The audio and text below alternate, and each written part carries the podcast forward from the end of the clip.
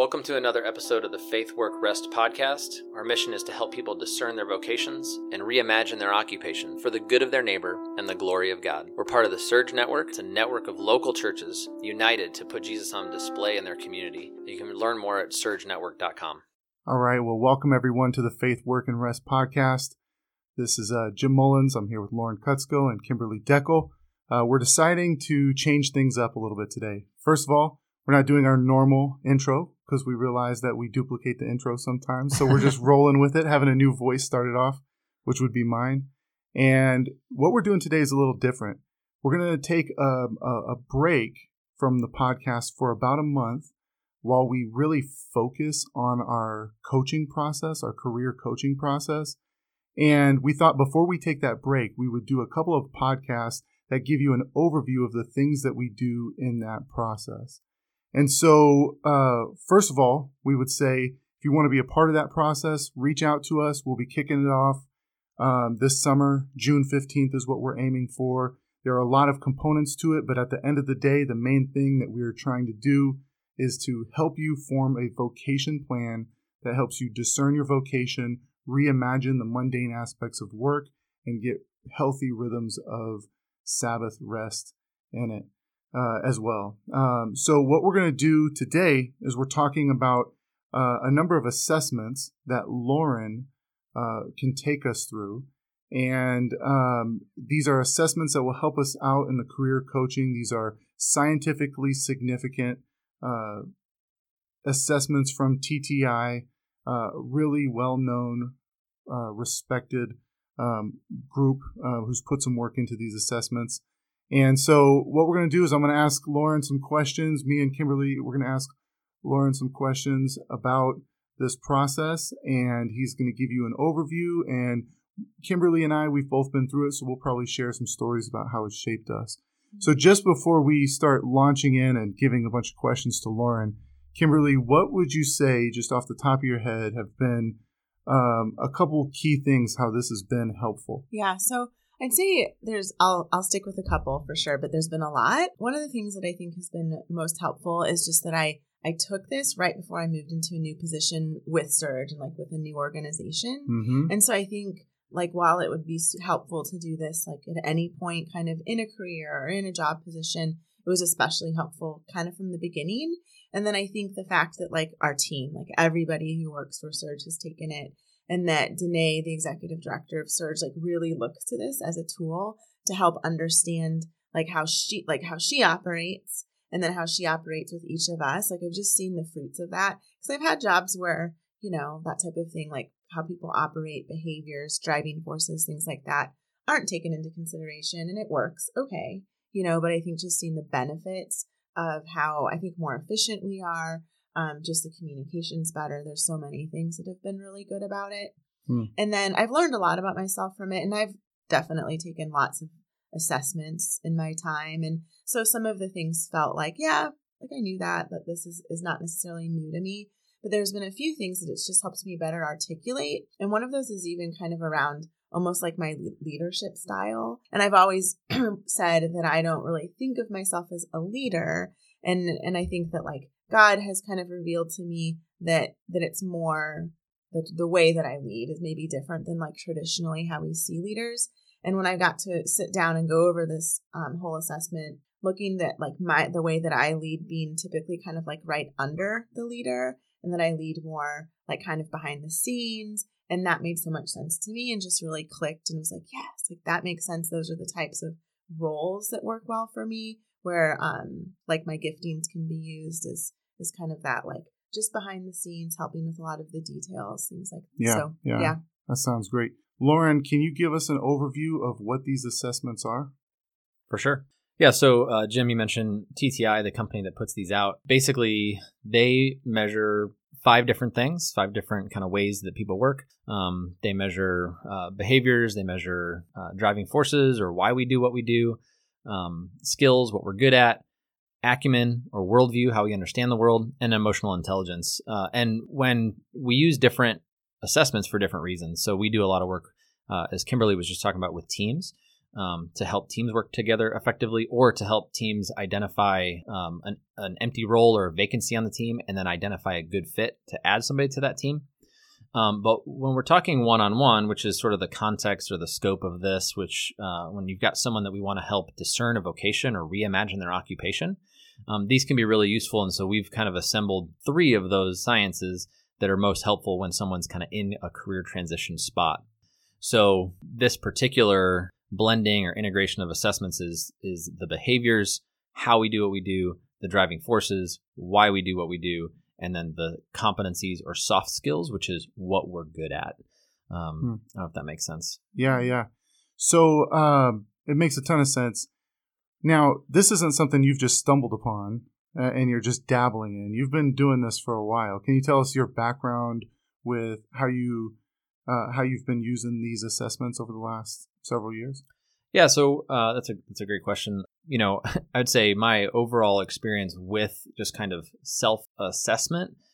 I've for some reason always been drawn to these things. I remember when we planted a church in 2003, somebody came in and kind of helped us understand, you know, our lion, otter, golden retriever, beaverness, you know. Yeah. and yeah, then yeah. and uh, early on in, in my marriage, I remember my wife and I both really getting a lot of value out of talking about Myers Briggs and how we were different from that. It was part of our premarital counseling, and I haven't like sat around a fire and talked with friends uh, in a long time without Enneagram coming up. So just kind of this idea that it's better to be aware of what's going on inside um, than just kind of rolling through life with blinders on, I guess, is to me, I think the essence of these things. And that's always just been something that I've personally enjoyed. I know a lot of people who don't enjoy that though. Um, yeah. and, and, you know, that's just, so it's not necessarily that, you know, that everybody kind of has to do this, but I think to some degree, as even as Kimberly's talking about, when you have a leader or a boss somebody who's willing to mm-hmm. open up and look inside and see their own style, the way that they communicate, the way that they operate, and then also want to do that with the people who work for them. You're talking about a different level of leader where self awareness is a priority.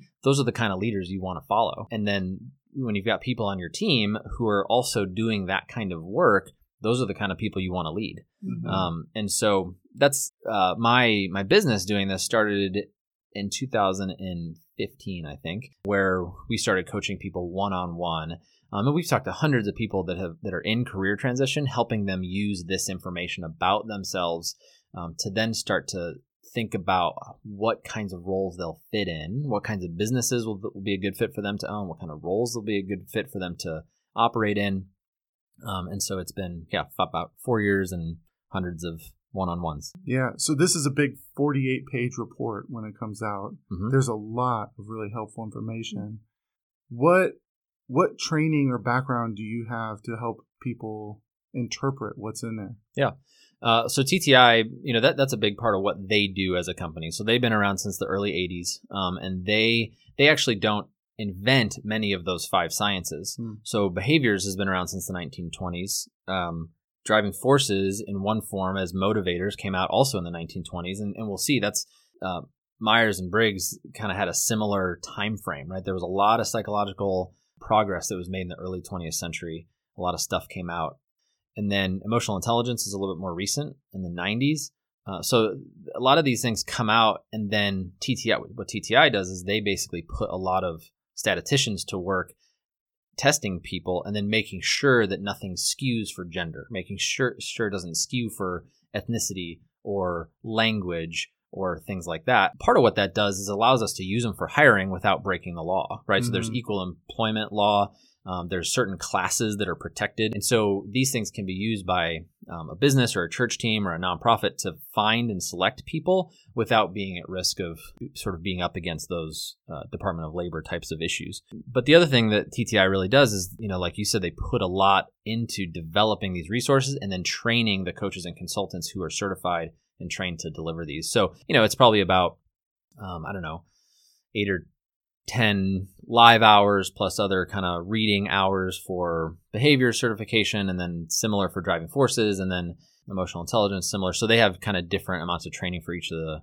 the assessments depending on how deep they are and what sure. you need to know. And and so you're certified in in those things yeah? Yeah i have certification in behaviors driving forces and emotional intelligence. So why why am i so sad right now if you have the uh, emotional intelligence. I'm certified to deliver it. It doesn't mean I have it. I'm just kidding. Yeah. uh, so Jim's not really sad right now. no, I'm not really you sad right now. I'm You not. You look more embarrassed, if anything else. That's true. Yeah. That's true. That's you are well, let me let me do just a quick emotionally intelligent. let me just do a quick overview of kind of what those three things mean because Yeah. I glazed over it and I Sure. kind of went quickly. But you know, behaviors uh, is commonly referred to as DISC, so that's kind of the the nickname that it's gotten. Um, that's because there's four major ways that uh, we've observed that humans behave. The first one is how people respond to problems and challenges.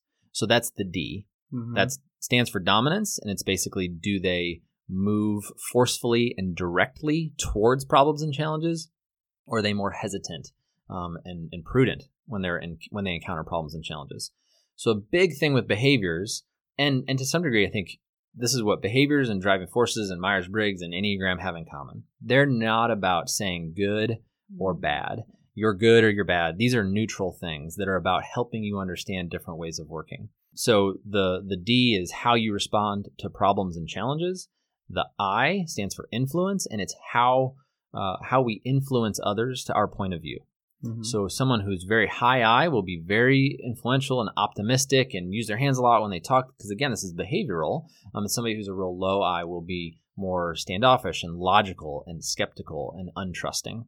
Um, again, not good or bad, um, just things to kind of that you can observe in people's behavior. If you're sitting at the airport watching people walk around, you can sort of see oh some of them move fast, some of them move slow. They behave differently. The S stands for steadiness, um, and it's about how people respond to the pace of the environment that they're in. So Mhm. people with a real high S score will prefer a steady pace. They'll prefer to go a little bit slower and have control over the pace, whereas a real low S will be mobile and active um, and move around a lot and like to change things. Uh, and then C stands for compliance, um, and it's all about how we respond to rules and procedures that are set by others.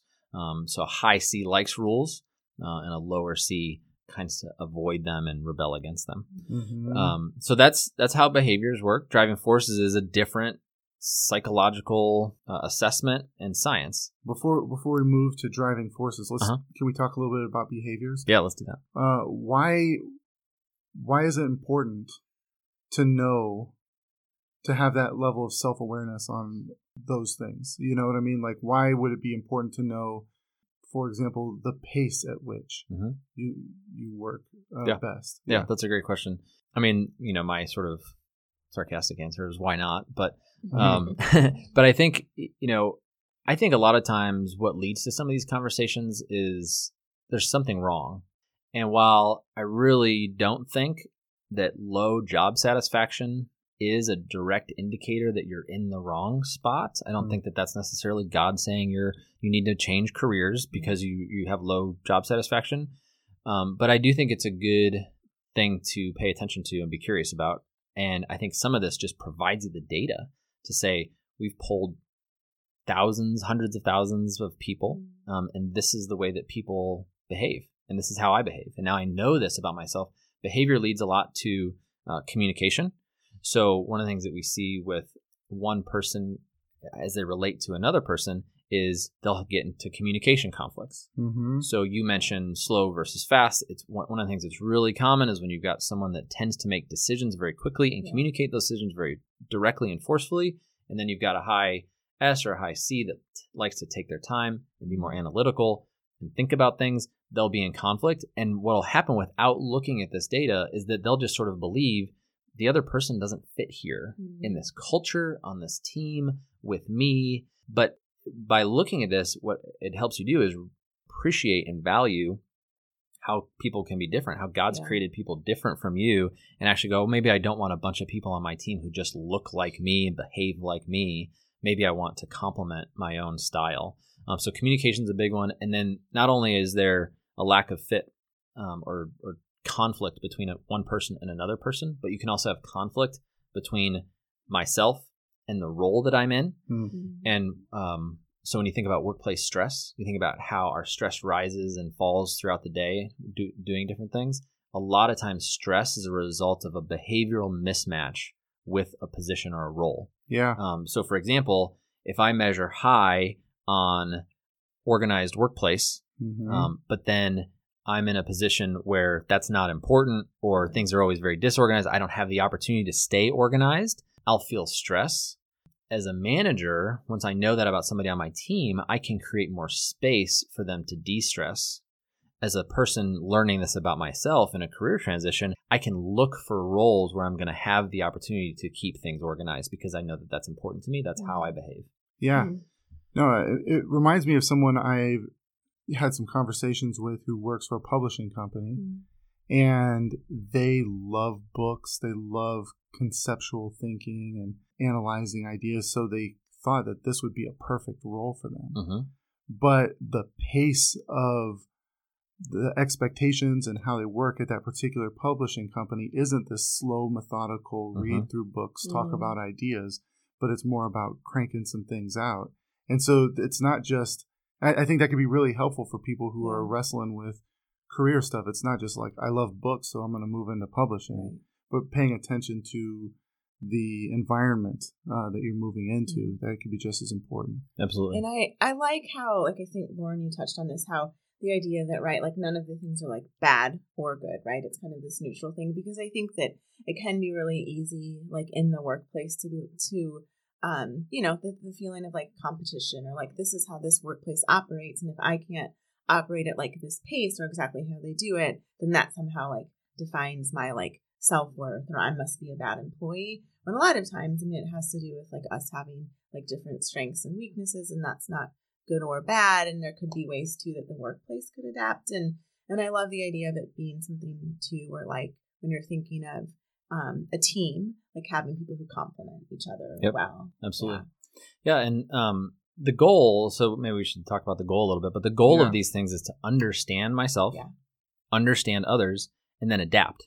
Mhm. So it's not that you want to change yourself, Mhm. right? But you want to be able to be aware of an environment or a situation that you're in, or a person that you're going to be with.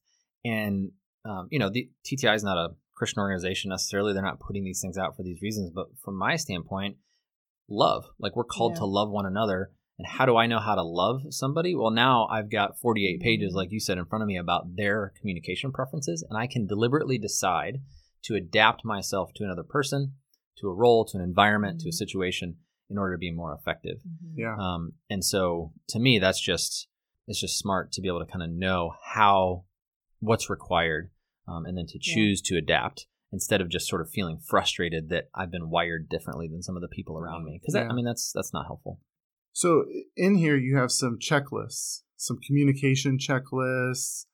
Uh, there were a few other checklists. Mhm. Uh, tell us about those and why those are important. Yeah, well, so just to speak to the report for a second. So, ton of data, right? Mhm. You take this thing, it takes 20, 30 minutes maybe, kicks back a really long report. We actually don't tend to give people their report unless they're sitting with uh, somebody who ha- is trained to walk through it with them because it's just it's not necessarily designed to look at the, these things in black and white and just go oh boom you know sort of hit with a ton of bricks this is me or we don't really like it when managers look at the reports of their team and start kind of making decisions about them.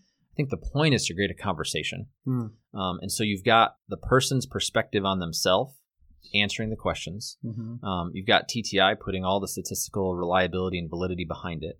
And then you've got a human conversation where you're able to listen to one another um, and kind of ask questions and, and dig deeper. And, you know, these things aren't necessarily 100% right every time. And so through that conversation, then you start to see, oh, okay, this is how, this is what the text in the report says, but this is how this person experiences it. So we tend to look for when we ask people, you know, how uh, how close is this to you? We look for them to say, you know, somewhere between seventy and ninety percent, and we go, Mhm. oh yeah, that's great. Now let's fill in the other thirty to ten, you know, ten to Mhm. thirty percent with your insights and stories about your own style. I want to Yeah. hear from you, not just read about you. Mhm. If Yeah. that makes sense.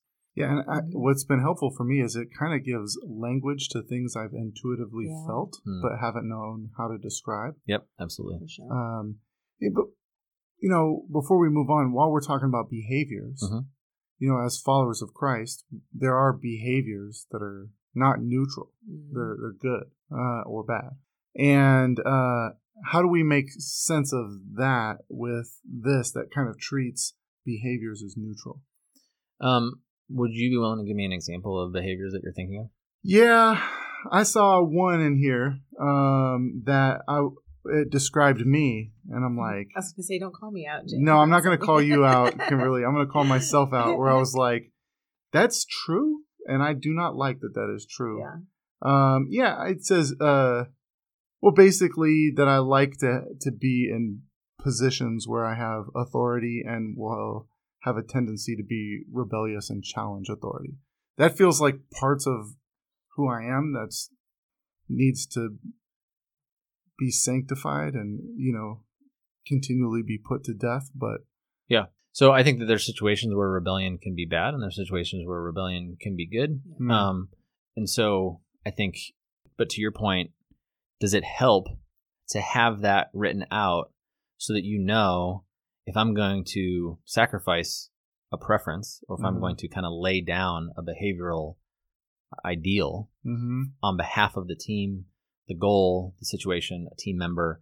Is it helpful to kind of have to know this then and say, oh, the thing that I need to adapt is my initial desire, my gut reaction to rebel against authority? yeah, that's good. That's good. because and you know i mean rebelling against god as our authority our pastor as our authority um, good authorities you know is Mhm. not good Mhm. uh, rebelling against you know some negative authorities might be good at certain times Perhaps like a totalitarian dictator of a Central Asian country, potentially. Which is i mean the, and, you know that's the thing. It's like this isn't trying to replace scripture with here's what to do in these situations right? Because that's where you're it, you know and that's why this sort of vocational coaching process includes human on human insight and counsel and listening to the mm-hmm. holy spirit and prayer and scripture and all the you know it's not like oh here's a disc report. Now you know what to Yeah. do next you know? That's Yeah. good.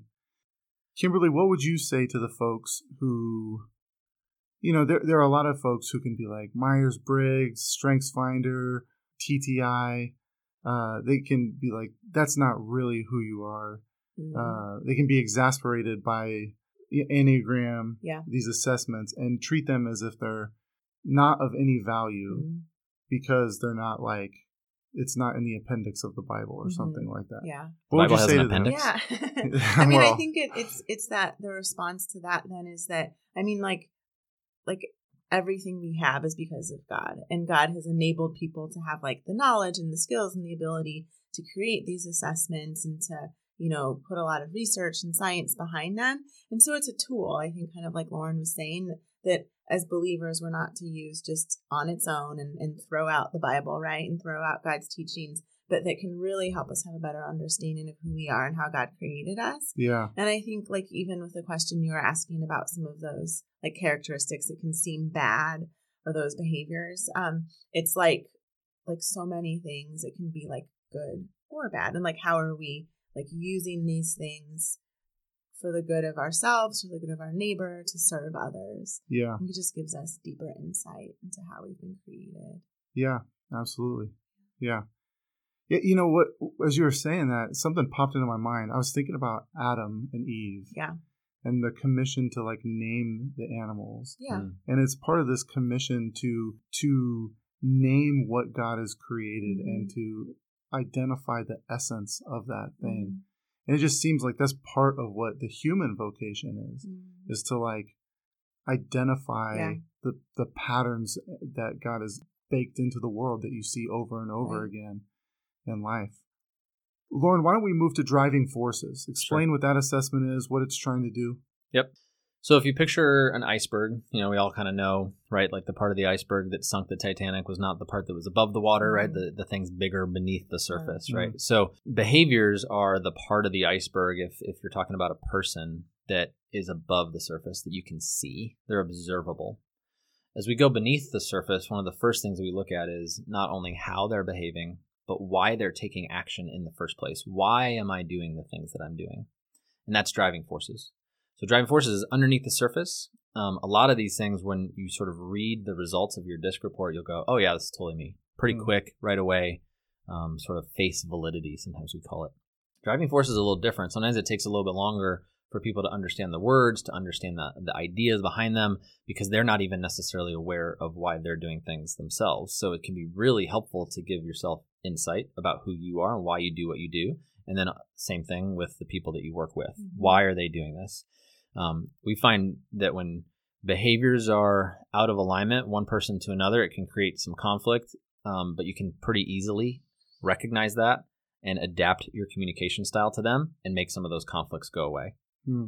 Pretty, pretty, you know, relatively easy stuff.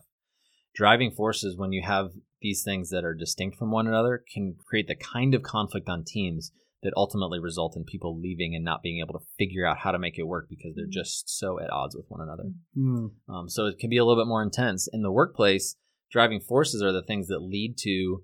Um, I don't know if you've ever noticed, but some things that you enjoy doing that you that are work, right? They're tasks. Other people might look at that and say, "I hate doing those things." Hmm. You enjoy doing those things. You do Mhm. them without thinking about them, and it might even feel like you lose track of time, like almost like you're playing, Hmm. right? Some people might build something with in Legos with their kids and Mm. hate it, right? This is Mhm. like I am putting a lot of effort into having quality time with my son playing Legos. Somebody else might be like, I wait till my kids go to bed and I play with Legos because it's fun, Mhm. right? Like Mhm. um, different things.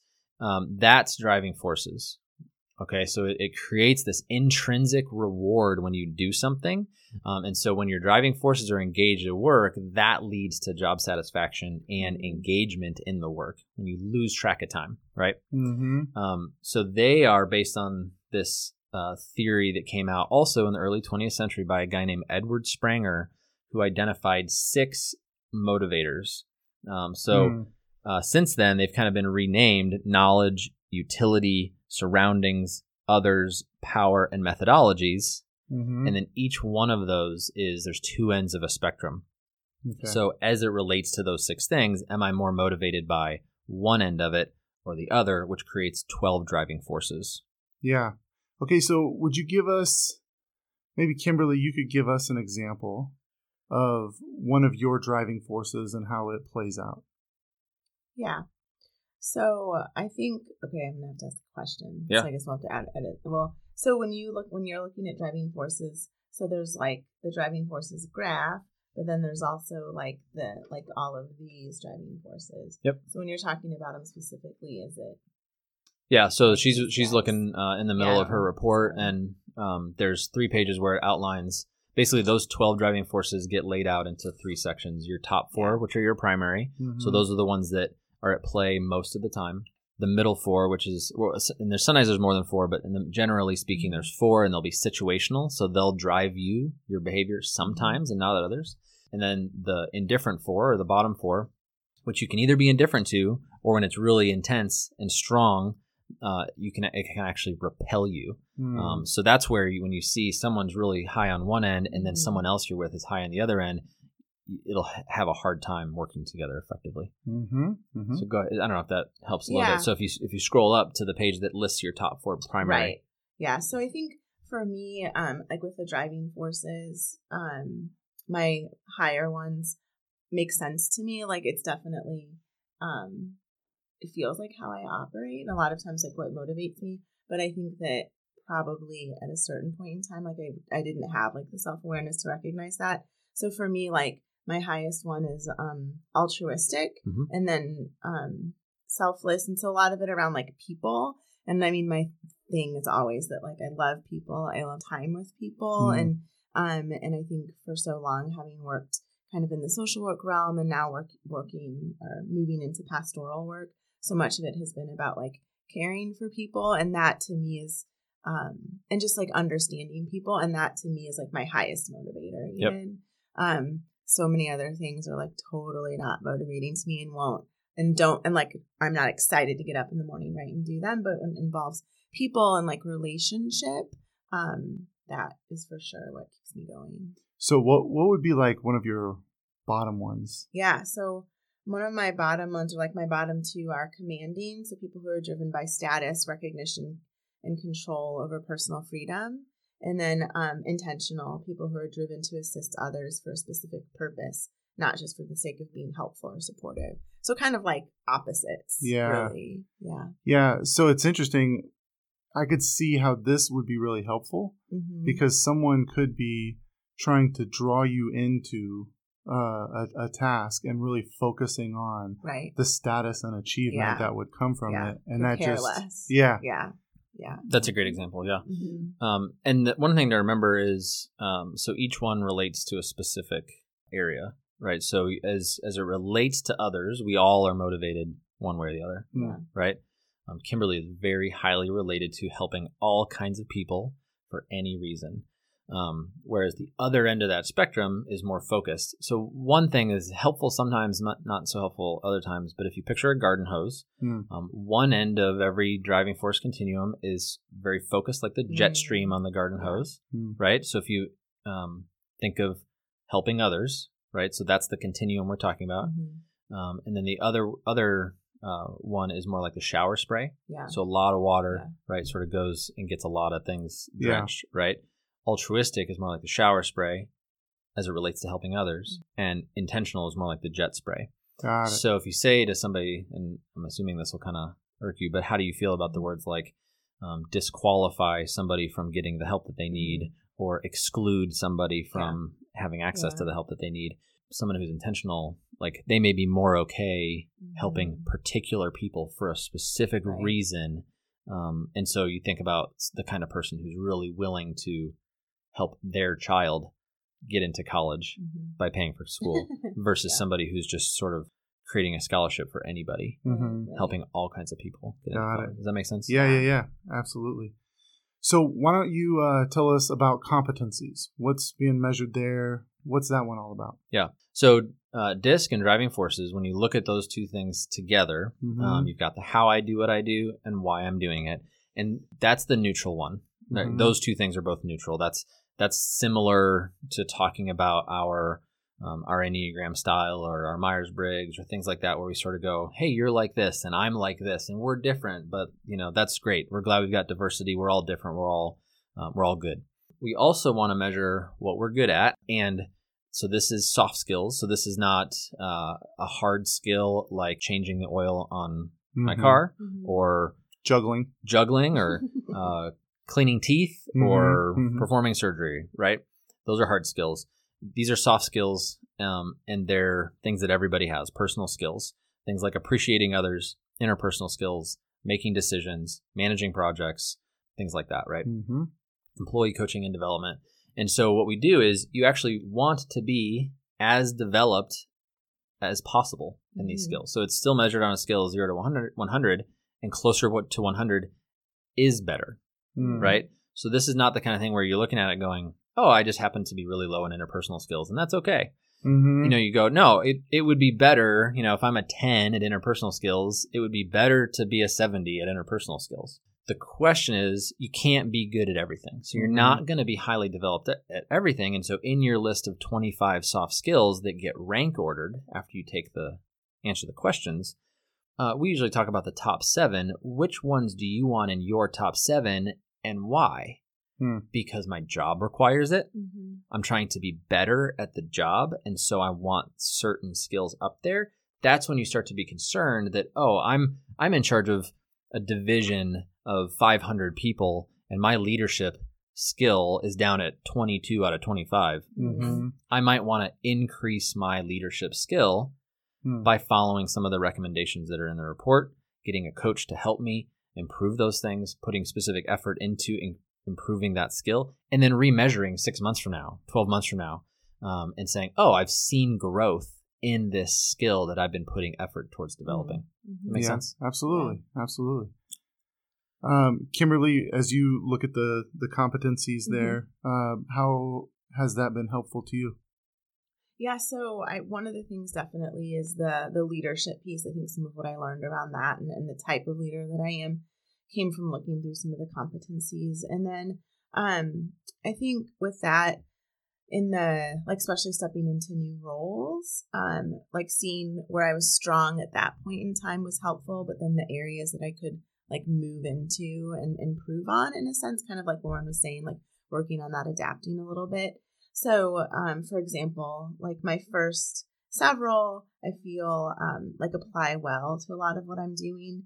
But then even like flexibility is like a little lower, or you know, not in my top like six or seven. And that's something that I think, like in general, Mhm. is something that I could work on. Is Hmm. being more flexible and would be helpful, like in work and family and relationships in so many areas. And I think even it's like oh yeah, the reminder that like that is something that that with these like taking an assessment like this doesn't mean that these things are all like completely set in stone and none of it can change. I think mm-hmm. is encouraging too, and like how can we work to build upon that and strengthen ourselves.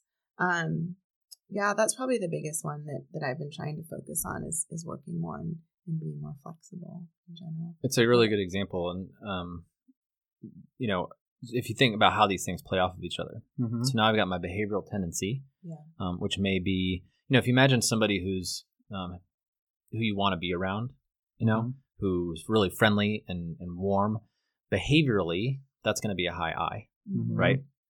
Um, but you also, let's say that you're in a role and you're a low I, uh, you're a real high C, and I tend to want to operate with things more than people, mm-hmm. be analytical, um, look at data, things like that. But there's an element of the role where I'm going to be interacting with people and I need to be friendly, right? Mm-hmm. So my boss comes to me and says, it's important that you be friendly, mm-hmm. right? Mm-hmm. You need to develop the skill, yeah. even though it's not part of your natural style of how you like to behave. You need to develop interpersonal skills. Mm-hmm. Right. Now you've got this skill level that you can grow. Well, I'm a, I'm a re- relatively low I. Hmm. One part of the feedback that I hear from people is they don't experience me that way. They say, mm-hmm. well, no, you're, you know, you're you like being around you, you're friendly, you know, whatever. Mm-hmm. Um, well, if you look at my skills, interpersonal skills is up towards the top, even though my I is relatively low. Mm-hmm. So it's something that you can mm-hmm. say, oh, I want to learn to make eye contact with people, to give them a, a strong handshake, yeah. to ask them questions about how they're doing. You can develop those skills. But it's just like if you're talking to your child at school and they're really good at math, but they're not so good at writing, and you say, you need to be good at both of these things, mm-hmm. math's going to come more naturally, and you're going to have to focus harder to grow at writing. But you have to be good at both things. They're yeah. important for your development. I don't know if that makes sense. Yeah, yeah, totally. Well, I will say that sitting down with Lauren, having him walk through this 48 page report on driving forces like our motivations and behaviors and competencies has been really helpful to me. It's been helpful to our team, and it is a part of what we have for our uh, career coaching process uh, for Faith, Work, and Rest. If you're interested in that, we're going to be making it available to everyone in uh, June, June 15th. That's that's the goal. Uh, reach out to us beforehand so we can get you on a waiting list, get you scheduled uh, to meet with you. Uh, this process, the ultimate aim of this process is that you would walk out the other side of it with a vocation plan where you have a real sense of how God has made you, the good works He's made you for, um, how to look at the most difficult, seemingly mundane aspects of your work and have them invigorated with meaning in light of the biblical story, and to have rich rhythms of rest. So, for these last few podcasts that we're going to do before we take a break, uh, we're going to be focusing on coaching and what this coaching process is about. And we got a big chunk of it today with uh, these TTI assessments. So, we look forward to connecting with you next week.